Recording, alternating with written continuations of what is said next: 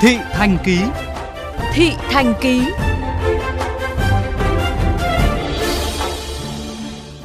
Thưa các bạn, sau nhiều trường hợp tung tin giả đã bị xử lý, truy cứu trách nhiệm, người dân đã cảnh giác hơn với tin giả, tin sai sự thật trên mạng xã hội. Nhưng thực tế hiện nay, tin giả vẫn phát tán tràn lan, tần suất, mức độ và nội dung của tin giả cũng ngày càng đa dạng và phức tạp, khiến nhiều người tiếp tục mắc bẫy dù đã cảnh giác, ghi nhận của phóng viên Nguyễn Yên.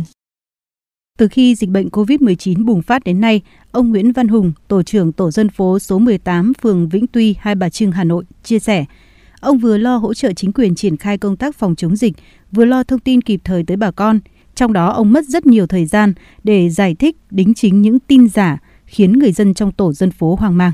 Khi mà có những cái tin mà không chính thống thì nó cũng ảnh hưởng đến chính quyền, ảnh hưởng đến công việc của mình. Vì là nhiều khi là thông tin nó không chuẩn, không chính xác có những cái thông tin gì đấy người ta đến hỏi mình mình phải mất thời gian để giải thích Ông Hùng rất lo ngại trước việc tin giả được cư dân chia sẻ trong các group chung cư có vài trăm tới vài nghìn thành viên nên lan truyền rất nhanh. Chị Trần Thu Thủy ở Mai Động, Hoàng Mai cho biết, chị khá cảnh giác với tin giả, sai sự thật trên mạng xã hội, đặc biệt là những tin tức có dấu hiệu lừa đảo. Nhưng điều chị lo lắng là những thông tin giật gân, sai sự thật về dịch bệnh lại lan truyền khiến bố mẹ chị ở quê bị tác động. Con lúc mà mình đang ngồi làm việc ấy cũng nhận được những tin của người thân ở quê ấy, gửi lên liên quan đến vấn đề dịch bệnh. Câu đầu tiên luôn luôn là cuộc họp khẩn chiều nay lãnh đạo thông báo rồi là tin này cực kỳ quan trọng, tức là mở đầu bằng những cái điều mà khiến cho mình cảm thấy rất là thuyết phục, rất là bí mật ấy. Trong khi mình check lại những tin đó thì đúng là nó không có cái thông tin chính thống và nó cũng không chính xác.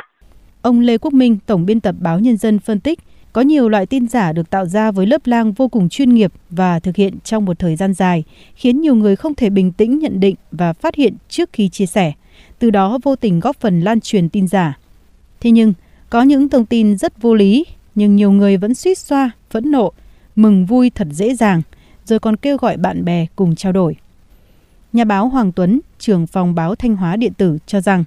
qua theo dõi có hai dạng phát tán tin giả chủ yếu. Có một cái số mà nó dạng như là nó chuyên nghiệp ấy, thì cái đấy thì công an họ theo dõi và họ xử lý. Thế còn lại thì có một số do nhận thức. Có những cái thông tin chưa kiểm chứng, họ lấy họ tung lên mạng, gây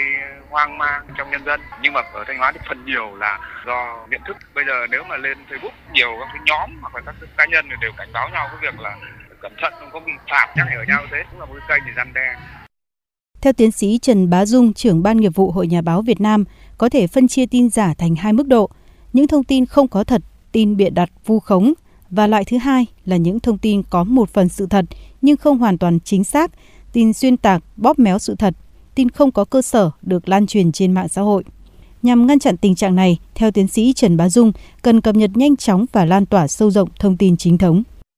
tin giả ngày càng đi vào những ờ, góc độ nó tinh vi hơn, gieo vào những cái bán tin bán nghi cài cắm những cái tin giả vào trong những tin thật có một chút tin thật, sau đó là lồng vào tin giả. Bây giờ với công nghệ thiết bị thông minh thì cái việc sản xuất tin giả nó ngày càng dễ, tôi cho là ngày càng dễ. Thì cách mà tôi cho là phù hợp phải thông qua báo chí truyền thông, tác động đến công chúng nhiều nhất, nhanh nhất, đồng thời là mạnh nhất và hiệu quả nhất